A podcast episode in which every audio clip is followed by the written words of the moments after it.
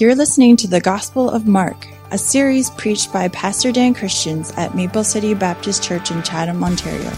For more information about Maple City, please visit us online at maplecitybaptistchurch.com. We'll be in Mark chapter 5 together this morning. In the text before us, Mark records the story of the demoniac from Gadara. Since you have never been to Gadara, I imagine, and you may not know what a demoniac is, its relevancy to your life may not be immediately apparent. But I can assure you it is. There is so much in this story that God has for us, so many lessons that we can learn. This week, as I was studying, I was just amazed that time and time again, you look deeper into a verse and you see the truth behind it. It's incredible. It's amazing. And so, uh, my prayer is that we will all come to this text expecting to be taught something by the Spirit of God. Mark chapter 4, Jesus is teaching in parables to a massive group of Jewish people that have gathered together by the Sea of Galilee. And they're there because they wonder if this might be the Jewish Savior that was promised. They're there because they've, they've seen miracles, they've seen Jesus release people from the possession of demons. They've seen Jesus heal the blind and the sick and the lame. They've seen incredible things happen. And so they wonder, is this him? And they come to learn and to, to watch and to study. And, and it's almost strange the way that Mark chapter 4 ends, that Jesus says it's time to leave. And he's already in the boat, and so he stays in the boat, and he says, Hey guys, we're heading over to the opposite side of the Sea of Galilee. We're gonna go to Gadara, right? We're gonna go to the Gentile country. And so disciples think, you know what, I don't know what this is about. Maybe Jesus is thinking we need some R&R, you know, maybe, maybe we're just gonna take a little break and then head back. Who knows what's going through their minds? But on the journey, something incredible happens there's a, a storm that rages out of nowhere. And Jesus is asleep at, in the bottom of the ship, and the disciples are fearing for their lives. And so they wake up Jesus and say, Jesus, don't you care that we're dying? Lord, don't you know what's going on in my life? Don't you care about my circumstance? And he wakes up and he rebukes the winds and he rebukes the waves. And then he asks them, Why did you fear? And the answer to us is immediately obvious, isn't it? Like, obviously we feared because we were going to die. The ship was about to sink in the middle of the lake. And yet he asks them the question and he follows it up by, where was your faith? So it's not that the circumstance was easy or okay or good, but didn't you understand that I was with you in the circumstance? And so you didn't need to fear because you could have had faith in my character as I was with you. It's a wonderful lesson for them to learn. And I think it's helpful for us to picture the disciples going through this. Their fear of the storm was now transferred to fear and reverence for Christ because they saw that as powerful as the storm was, Christ was so much more powerful. And so they've gone through this near death experience and they finally get to the shore and I don't know what they're thinking at this point. You know, why are we here? Why in this place? Where they landed was probably six kilometers from the next town of Gadara. And so they were kind of landing in nowhere. So let's read the Gospel of Mark, beginning at verse number, chapter 5, verse number 1. They came over to the other side of the sea, into the country of the Gadarenes. And when he was come out of the ship, immediately there met him out of the tombs a man with an unclean spirit. Once again, this is a text where good imagination will help us. Can you imagine what they've been through? And then landing on the shore and getting off who knows where, and immediately as they get there, and they're tired from the day of teaching, and they're tired from this near death experience in the storm, immediately they're greeted quite literally from the greeting party from hell. This man who is possessed by a demon is there to greet them as they step off the boat and onto the shore. The man here is described that he has an unclean spirit. Just as Jesus had a plan for the storm, he has a reason for bringing the disciples to this shore to meet this man. As much as it seems like to the disciples, we got off, what's this guy doing here? He's possessed. This is terrifying. This is not a chance encounter. Jesus has a plan for this too. And so what follows the next few verses is, is almost a description from a horror movie. Can you picture this man as I read these verses? Verse number three.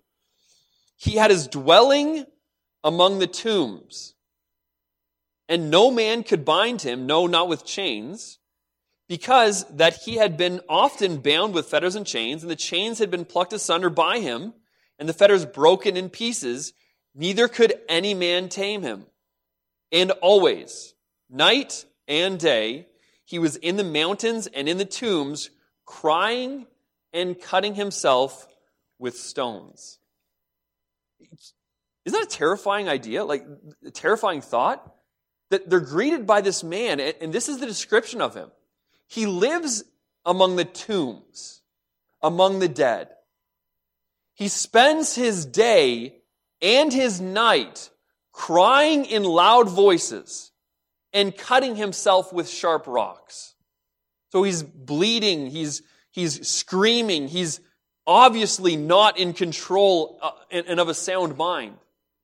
They've, on multiple occasions, tried to bind him, to, to at least restrain him in some way or another, but every time they do, he breaks the chains. He, he breaks off the iron from his feet. He's somehow incredibly strong that he cannot be bound. He cannot be subdued by any man. In other words, they've left him to the mountains.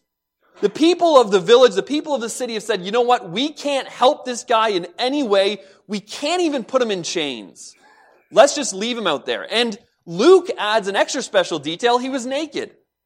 And so this, this is a terrifying thought that this is the guy that greets you as you step onto Gentile territory. And yet, the reality is, this is not a character from a horror film. He's not some kind of made up fictional character that's designed to scare us. This man is a human being. He bears the image of God. It's marred, for sure, but he bears the image of God. He possesses a human soul, an eternal soul, and he has lost everything. He's been marginalized by society. He's cut off from his family and his friends, everybody he knows. He is utterly hopeless, helpless. Can't change his own behavior. Nobody else can help. Everything that they could possibly do has already been tried. Everything has failed. And I wonder today if we can, even in the smallest way, identify with this man. Where we can say, sometimes I feel a little marginalized. Sometimes I feel like I can't control myself. Like there is no fix for me, that there is no hope. That I've tried everything and it's come up short. When we get to the place where we know that we can't fix our own problems, that is the place where God can. And as much as we like to lift ourselves up and say, I'm going to fix this, I'm going to do this on my own, I'm going to, that's not the person that God works in. That is just us repeating a lie to ourselves over and over again that we have things under control. And what our life to this point should have already taught us is that we have nothing under control. We can't control this life. And yet, here he meets the only one who can. And so the question is when he sees Jesus, what will he do? What will he say? And the answer, I think, is surprising. Verse number six. But when he saw Jesus afar off, he ran and worshiped him. And he cried with a loud voice and said, What have I to do with thee, Jesus, thou Son of the Most High God? I adjure thee by God that thou torment me not. For he said unto him, Come out of the man, thou unclean spirit.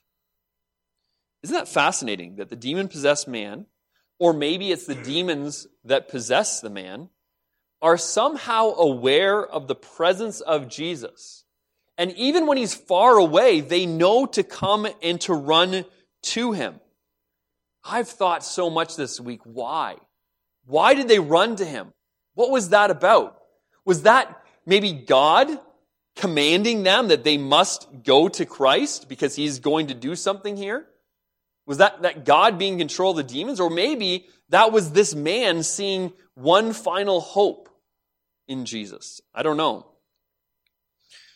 But they come running to him. The word where it says that they worshiped him just simply means that they fell down prostrate before him. And so I don't think that they were offering Jesus here the worship that he deserves. I think they were just coming and falling before him and begging him not to torment them. And, and they even say, we, we ask that you would swear to God that you wouldn't torture us, that you won't torment us. It almost seems like what they say contradicts their actions. Right? They run to Jesus, they fall before him, but the first thing they say is, we want Jesus. What do you have to, what do we have to do with you? We want nothing to do with you. What, leave us alone. Well, why did you come? And then say, leave us alone. Torment me not. Don't change the state I'm in. And that does seem somewhat contradictory, but if you've been working with people for any length of time, you know that often they come to the place where they could get help. But then when it requires anything of them to change, they're gone. You know of people who have heard the gospel time and time again. They've heard that Christ is the answer to their problems, and yet there's still that fear. Lord, I don't know if I want you to change me. I don't know if I want that. I don't know if I want you because it requires something of me. At the same moment that they come to Jesus, they fear what might be lost if Jesus has his way in their lives. Verse number nine. And he asked him, What is thy name? This is Jesus asking the, the demon possessed man, What is thy name? And he answered, saying, My name is Legion, for we are many. A legion is the largest group of soldiers in the Roman army, is usually between 4,000 and 6,000 men. We don't know how many demons were here, but the idea is that there are multiple demons possessing this man, and so he calls himself Legion. Verse 10, and he, and he besought him much that he would not send them out of the country. This is the demons beseeching Christ, asking Jesus, Jesus, don't send us away. Luke says, don't send us into the abyss. Verse 11, he says, Now there was nigh unto the mountains a great herd of swine feeding. And all the devils besought him, saying, Send us into the swine, that we may enter into them. And forthwith, Jesus gave them leave. And the unclean spirits went out and entered into the swine, and the herd ran violently down a steep place into the sea. There were about 2,000, and they were choked in the sea. There are a few things that are interesting to notice about demons in this story. First is they have a collective name. A group of demons called themselves Legion. The second thing is that somehow they know exactly who Jesus is if you remember back in the story at the end of the book of, uh, at the end of chapter 4, the disciples witnessed this unbelievable miracle of Jesus calming the storm, that he is the Lord of nature. And so their question is, who is this man that even the wind and the waves obey him? And here, the, the question is answered. Jesus, thou son of the most high God. The demons know exactly who Jesus is. And yet we see even here that there is an eternity of difference between knowing the right answer to the Sunday school question and having a true faith in Jesus Christ. And there are countless people sitting in churches today that know who Jesus is. They know he is Jesus, the Son of the Most High God but they're lacking the most essential thing. They're lacking true faith in Christ that saves them. James, the book of James, chapter 2, verse 19 says, uh, of demons. He says, they believe that there is one God, and you're right, because the devils believe and tremble. Right? You believe that there is one God. You might even believe that Jesus is, is God. But the devils know the same thing. They have the same information, and they tremble at it. That doesn't mean they have saving faith. And so if you're here this morning and you've never taken that step to put your faith in Jesus, to trust Him to save you, to get on your knees and say, Lord, I am a sinner. I need you. I have no hope in and of myself. Lord, save me from my sin. Help me to live a life that pleases you. Take me to heaven one day when I got, die. If we would get personally before God and say that, that is the faith that saves us. And faith that saves us also changes us. And so James says if we have that kind of faith, then it won't be all by itself, but we will see the evidence of that faith. There is no evidence of saving faith in the life of these demons, right? But there's no evidence of saving faith in the life of so many people that call themselves Christians. Maybe it's because they know who Jesus is, but they've never really trusted him. The demons know exactly who Jesus is, and, even more astonishing, the demons bow to his authority. They fall before him. They beg Jesus to leave them alone. They plead with him to let them go into the pigs that's the way you speak to someone when you know that they have complete authority over you. You beg, you plead, you fall before them. Make no mistake, there is only one king. Even the demons bow to his will. His power is unparalleled and his authority unrivaled. When Jesus stands before demons, this is not a fair fight. Right? This is, this is Jesus speaks a word and they bow to his authority. They bow to his will. The demons beg to enter into a herd of pigs, and Jesus allows it. That's a strange part of the story, to be quite honest with you. There's a herd of 2,000 pigs. The demons say, Let us go into them. Jesus says, So be it. Go into them. So the pig, the, the demons leave the man, they enter the pigs, the pigs run straight toward a cliff, down the cliff, into the sea, and drown. This is what Jesus does. He brings healing and freedom to this man. And this is what Satan does. He kills, he steals, and he destroys. Verse number 14. And they that fled the swine, they that fed the, the swine fled and told it in the city and in the country. And they, people in the city, went out to see what it was that was done. And they come to Jesus and they see him that was possessed with the devil and that had the legion sitting and clothed and in his right mind. And they were afraid.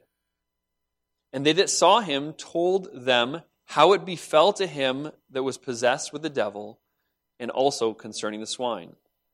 So the pig herders run quickly into the city to spread the word of what's happened. The people come to Jesus, you know, they're curious to, to know what's going on, what's happened. Certainly they've seen this man many times. They know all about the crazy guy in the mountains who breaks the chains and shouts day and night and cuts himself. And so they soon realize that Jesus is responsible for two astounding events. The first one is that this man who was once possessed by a legion of demons is free. He's completely free.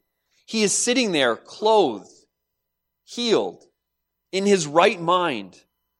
It would be to them like a monster was now sitting and having tea with his finger in the air from completely untamable, completely wild, to somebody who is in their perfect, sober, right mind. That's one thing that Jesus did. The second event is that there are pigs that once roamed the hills, and they are now sinking to the bottom of the sea. And they see that Jesus is responsible for these two things freedom of the one man and the massive economical cost to the farmer and to the community as a whole. And so, what will they do? Will they rejoice with the free man who has found Jesus, even at a cost? Or will they weep over the lost pigs? Verse 17 tells us, And they began to pray him to depart out of their coasts. They want Jesus gone. They ask him to leave. They force him back in the ship, ask him to leave their land. The fear of potential loss was greater than the hope of freedom that Jesus brings. They feared what else might happen, what else might change, what else might be lost if Jesus stayed with them for a while. And they said, Jesus, there is no place for you here. It might cost us too much. Now, what happens to the man? Verse 18. And when he, Jesus, was come into the ship, he that had been possessed with the devil prayed that he might be with him. Howbeit Jesus suffered him not, but said unto him, Go home to thy friends, and tell them how great things the Lord has done for thee, and has had compassion on thee. And he departed, and he began to publish in Decapolis how great things Jesus had done for him, and, the, and all the men did marvel. This man has virtuous intentions.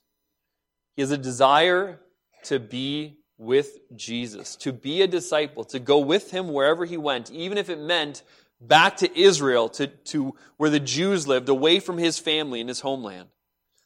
Surprisingly, Jesus says, No. No. That's not my plan for you. Good intentions, good idea, I mean, good thought, but that's not what I want for you. Jesus has a plan for this man that he is completely unaware of. He is commanded to go back and to tell his friends and his family what Jesus had done for them. He is to go back to his city, the city that just rejected Jesus for fear of what it might cost them. And now he's to tell them, these people, about two things. Jesus granted me freedom. I was enslaved. I had no hope. I was helpless. I was lost. And Jesus saved me from that. And Jesus made a specific point to tell the people of the compassion that Jesus had on him. In other words, I want them to know the great things that I've done for you. And I want them to know how much I love you. I love that Jesus includes that. That that's part of the gospel message. Hey, we tell people, listen, Jesus can save. He is, he's the power to save. He has the authority to save. He's the only one that can save, but he loves you. And that's why he wants to save you. That's why he saved me. Right? I didn't deserve his love. I was, I was as bad as this guy. And yet he loved me and he saved me. And that's the message he's to bring back to his family and to his friends, to his city. And this man goes above and beyond. He goes to the regions of Decapolis, 10 cities that are in close proximity, and he tells everyone, everyone he can find, about what Jesus has done for him. Would it be that we were so excited about what Jesus has done for us? Can you imagine what it would be like if we just had a spark of the passion that this man has to tell everyone about what Christ has done for him. And so before we close our Bibles on the story today, I want to draw our attention one last time to three people in the story. I hope that as we look at these people, we'll find ourselves and our desperate need, and then we'll look to the Savior who can provide the freedom we need. So let's consider the crowd. The crowd came to Jesus out of curiosity. They came and they were witness to the after effects of this incredible miracle. They had direct access to the truth, Jesus being the way, the truth, and the life. They had direct access to Jesus, to the truth. And they had the proof that validated Jesus' claims. I mean, this is an awesome position to be in. You have the Savior there in your land, having just performed a miracle on this man that he can also do on you. I mean, you have the proof and you have the guy. You have everything you need. The people of Gadara received two reports about Jesus. He was out to destroy their property and to kill their pigs. He was also out to free them of their enslavement. He could provide the freedom they needed when nothing else would help. Instead, they were convinced that the value of the pigs was greater than the value of the human soul that was freed. They cared more for pigs than a fellow person. And ultimately, they feared Jesus more than they feared the man being possessed by demons. That's a really interesting thing that's mentioned at the end of the story that rather than fearing this man now, they could deal with that fear. They knew that fear. They knew what, what that man would do. He'd been possessed for a long time. And yes, he was causing destruction and chaos. And yes, he was in a really bad state himself, but they knew that evil but they didn't know what Jesus would do. What if he changed something in their lives? What if it was something that they didn't want to be changed? I don't know why you're here today. I don't know what brought you here. I mean, this was a very chance encounter. Maybe you just got up this morning and decided to come to church. Maybe somebody invited you. Maybe you come here all the time. I, I, I don't know. But I, I do know that Jesus is still in the business of creating encounters with people where he's introduced to people. And we have this story that bears testimony to his power to save and to free people of their sin. And so we have to sit back and say, Lord, do I want the evil that I know? Do I want to live in the bondage that I'm accustomed to? Or do I want to open myself up, though it might cost me, to the freedom that Christ will give? Right? Jesus was he didn't pull punches when he talked about what it meant to be a follower of him. He said, it will cost you something. You need to pick up your cross and follow him. He said to count the cost. Right? It'd be foolish for you to come to Christ and think that, that he's not going to change you. He is. That's his plan for you. And it's a wonderful plan. It's an awesome plan. You are safe putting your life in his hands, just like this demoniac was safe putting his life in Jesus' hands but maybe you fear the cost. I would, if I was you, I would look this morning at this story and see the freedom that this man experienced and contrast that with the paranoia that the city folks lived in. What do you want the end of your story to be like? Do you want the freedom that Christ offers, even though it costs something? Or do you want what you know? Do you want the evil that's there? Secondly, consider the man. He is lonely, he is lost, he is isolated, he is self mutilating. He's in about as bad a state as a human being can find themselves in, right? The bottom of the barrel. And you may be here today encouraged to find out that there is a man who is worse off than you, or was worse off than you. The Bible makes it clear that this man was possessed by a legion of demons, but it also makes it clear that without Christ in us, we are all dead in our trespasses and sins. And so we look at this man, and maybe you don't immediately identify with him because you think, I'm not possessed with a legion of demons, and I hope not. um, and you're not, right? But you realize that your spiritual state outside of a relationship with Jesus Christ is that you are dead in your sins and an enemy of God. You, your state doesn't look a whole lot different than this man's when you, when you roll back the crazy things he was doing, right? That without Christ, we have no relationship with God. We are cut off from the most important relationship that we can ever have, and we are headed for eternity without Him. That's a serious place to be in. And so this man is kind of the, the epitome of what it is to be lost and hopeless and helpless. But don't think for a second that without Christ, you are not lost and hopeless and helpless. And can I tell you something? Just like nothing else could fix this man's problems, nothing else can fix ours either. There's no potion to take. There's no steps to follow. There's no book to read that's going to make you different than who you are. The only thing that can free any person is Jesus Christ. And he is the one that provides free, freedom and healing to this man. We get ourselves trapped in a whole lot of sin. And what's, what's fascinating is that we so often think when we do whatever we want, we are really free, right? And so people do whatever they want and they watch stupid things on the internet. And they do whatever they want and they put substances in their body. And they do whatever they want and they treat their family and their friends terribly. They do whatever they want and they act selfishly all the time. They do whatever they want and they gossip. They do whatever they want and they do the dumbest, terrible things that bring destruction in their lives and, and destruction in their, uh, their relationships that separate them from God. Can I tell you something? When you do whatever you want, you don't experience freedom. That's not freedom. That's just bondage to your flesh. If you want to know what freedom looks like, freedom looks like doing what you were designed to do. And you were designed for the glory of God. And so freedom is when we walk in relationship with Him. And this man was finally free, not just because he wasn't cutting himself anymore.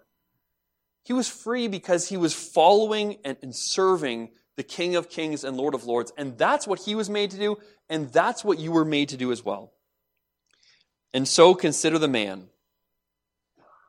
Now, for those of us who are free from that sin, free from that bondage, wouldn't it be great if our response to our freedom was the same as his? That we were so grateful, so overwhelmed with what Christ had done in our lives, that we started just telling people about it. Jesus said, Go home and tell your friends and your family, right? Start there. What a great way to start. If you've been made free from the bondage you were in,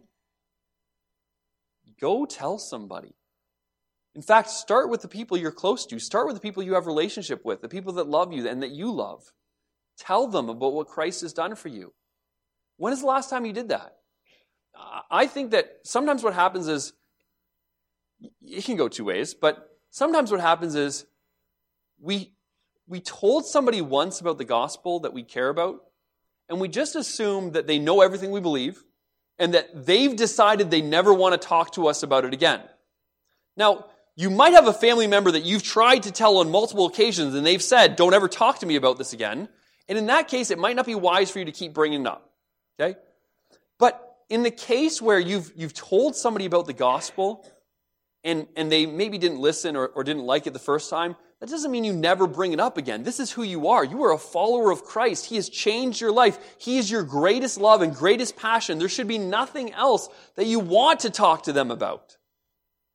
And so let's share it with the people we love. And then he goes past that and he shares it with all of Decapolis. He just goes around telling people about Jesus. What a great thing. And so consider the crowd, consider the man, and now consider the Savior. Jesus leaves a mob of thousands of Jews that are gathered together, ready to crown him as the king, willing to hear everything that he taught, right? Loving the miracles that he's done. And his compassion takes him across the sea to the Gentile territory to meet with this man who is so enslaved by these demons. Jesus knew what he was doing, he knew where he was going. The man that day didn't know that he would meet Jesus. But before the foundation of the world, Jesus knew that that day he would meet that man. That's an amazing thing about Christ. He is, he is the sovereign king. And maybe today, Jesus planned for you to meet him. You didn't know that when you woke up, but he did. Jesus had orchestrated these events so harmoniously that he stepped off the boat and the man was there. He is still in the business of finding the least, the broken, the sick, the outcasts. And do you notice the final words that Jesus spoke to the man? He said, Go and tell them of the great things that I've done for you and the love that I have for you. Jesus sends this man as the first missionary to the Gentiles. And he sends them and he says, the message to give to people is that Jesus can free you, he can heal you, he can, he can t- break your chains of bondage, and he loves you. And that's the message for us today. Maybe this morning you are the sinner that needs to be freed. We don't like to think of ourselves as sinners, and we don't like to believe that we need help. And that's unfortunate because when we're there, we won't receive it. But if we would be honest with ourselves, we have broken our own rules, let alone God's rules. And we are sinners in need of saving, just like this man was. And so, if that is you, come to him today. Right? He, he did this for me 17 years ago. I was at a Christian camp. I heard a message about the gospel, about what Christ has done for me, and I responded. And I asked Jesus to be my Savior. You could do that today if you know yourself to be a sinner and you long for a Savior. He will save you. I wish I could say that since that time, my attitude has been the same as this man's. I kind of wonder how long his attitude was like that. Right? We get caught up in life and other things become more important, and, and, maybe we just grow accustomed to the fact that Jesus has saved us. But wouldn't it be wonderful if we left this place today as as a group of people ready, excited, and willing to tell people about what Jesus has done for us? There is power in your personal testimony. And so as we consider this story, think about the crowd. Part of that crowd you want to be. What kind of person do you want to be when you come to Christ? Think about the man and the state he was in and how much sometimes we're like that.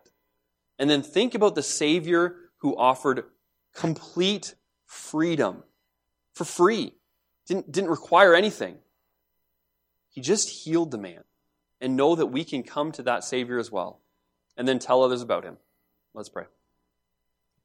Father, we thank you for the story this morning. We thank you for a story that is, in many ways, far removed from us and in another place, and another time, another culture. And yet, there are so many truths that we can learn from human nature, from our response to God and, and the response that's recorded here. And Lord, I pray that if there is someone here today that finds themselves in the chains of sin, that is without a Savior to deliver them, that they would come to you today, that they would see Jesus on the cross and know that He died there naked on the cross so that he could clothe us and make us right and heal us. Lord, I pray that you would give courage and boldness and, and, clarity, and that people will respond to your gospel. And Lord, for those of us who know the gospel, who know this amazing Savior, help us to be excited about him and to live for him and to share this amazing truth with others. We pray it all in Jesus' name. Amen.